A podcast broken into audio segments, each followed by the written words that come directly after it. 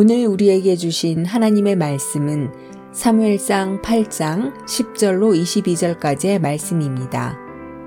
사무엘이 왕을 요구하는 백성에게 여호와의 모든 말씀을 말하여 이르되 너희를 다스릴 왕의 제도는 이러하니라.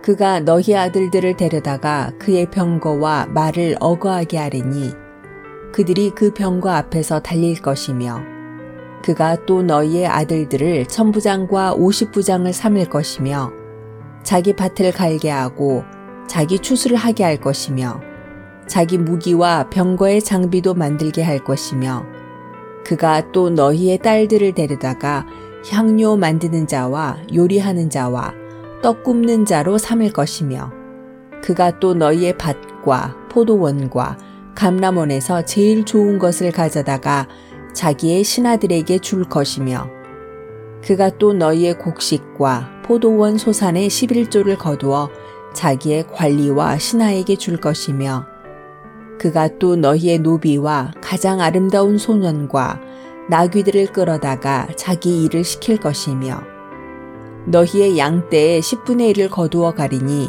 너희가 그의 종이 될 것이라. 그날에 너희는 너희가 택한 왕으로 말미암아 부르짖되 그날에 여호와께서 너희에게 응답하지 아니하시리라 하니 백성이 사무엘의 말 듣기를 거절하여 이르되 아니로소이다 우리도 우리 왕이 있어야 하리니 우리도 다른 나라들 같이 되어 우리의 왕이 우리를 다스리며 우리 앞에 나가서 우리의 싸움을 싸워야 할 것이니이다 하는지라. 사무엘이 백성의 말을 다 듣고 여호와께 아뢰매 여호와께서 사무엘에게 이르시되 그들의 말을 들어 왕을 세우라 하시니 사무엘이 이스라엘 사람들에게 이르되 너희는 각기 성읍으로 돌아가라 하니라. 아멘.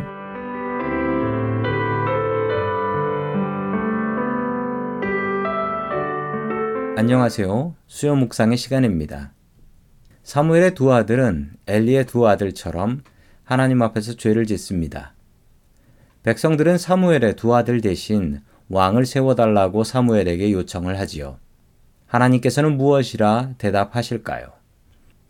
하나님께서는 백성들의 요구에 무척 실망하셨습니다. 백성들의 요구는 궁극적으로 하나님을 의지하고 싶지 않았기 때문에 왕을 요청한 것이었기 때문입니다. 사무엘은 왕들이 백성을 어떻게 부려먹고 착취할지를 알려주었습니다. 왕들의 폭정에 못 이겨서 하나님께 기도하더라도 하나님께서는 응답하지 않으실 것이라고 경고하셨습니다. 그러나 백성들은 무조건 왕을 세워달라고 억지를 씁니다. 백성들도 왕들의 문제점을 잘 알고 있었습니다. 다른 나라들은 왕이 있었고 그 왕들이 잘하기도 했지만 폭정으로 괴로워하는 백성들도 있다는 것을 잘 알고 있었기 때문입니다. 백성들은 왜 하나님을 왕으로 삼지 않고 인간의 왕을 세우려고 했을까요?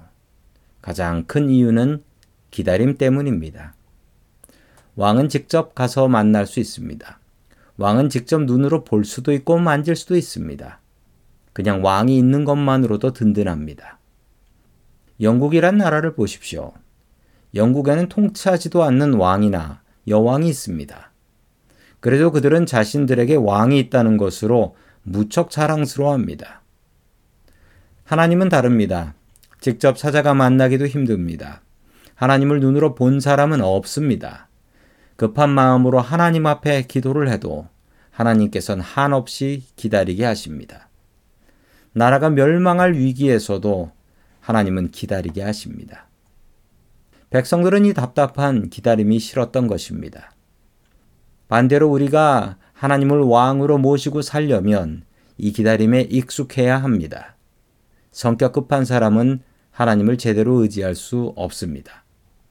기도한 사람에게 제일 중요한 성품은 기다림입니다. 기도하면 기다려야 합니다. 기도하고 기다리십시오. 정확한 주님의 시간에 주님께서 응답해 주실 것입니다. 지치지 않고 기도하며 응답을 기다리는 저와 성도 여러분들 될 수 있기를 주의 이름으로 간절히 축원합니다.